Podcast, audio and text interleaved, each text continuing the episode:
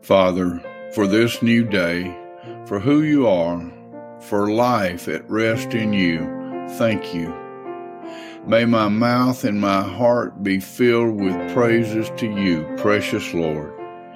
You, O Lord, are the unique, original, uncreated creator of all, and there is no one and no thing that is like you.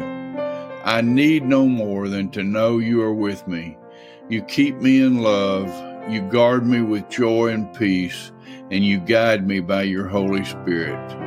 O oh Lord, you are more than enough. I truly need no blessing beyond knowing you and being reconciled to you by Jesus and led to seek you through the Holy Spirit. What more could I ever want? My life is in you, Lord. My strength is in you, Lord. My hope is in you, Lord. My joy is in you, Lord. My peace is in you, Lord. And by your grace, I will love you all of my life and throughout all eternity, solely through the finished work of Jesus, my Savior, and the ongoing work of Jesus, my Lord, being guided and helped by the blessed Holy Spirit. In the precious and mighty and lovely name of Jesus Christ, amen.